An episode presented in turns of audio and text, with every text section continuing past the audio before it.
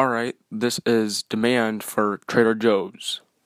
One of the reasons why demand is so high at Trader Joe's is because they keep the prices relatively low and open to customers to choose what they want and when they want. For instance, like salad dressing, they could choose between ranch or Italian. It gives them the option to choose between what they want.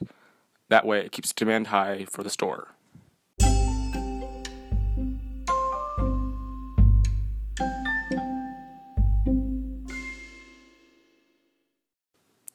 Demand Part 2 Another reason why demand is so high at Trader Joe's is because they don't market their products on webs or on newspapers. That way, people have to spread the news. For instance, people in Alaska love Trader Joe's because when they come to the continental US, they can come there and shop as they please, opposed to Alaska, they don't have one. It keeps um, demand high and prices low.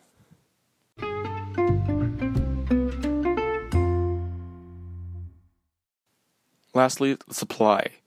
They produce products from directly from the suppliers, distributing them through its own centralized distribution networks by labeling them as Trader Joe's brand opposed to uh, the other brands such as Meijer or Walmart instead of their own. This way it keeps them localized and central.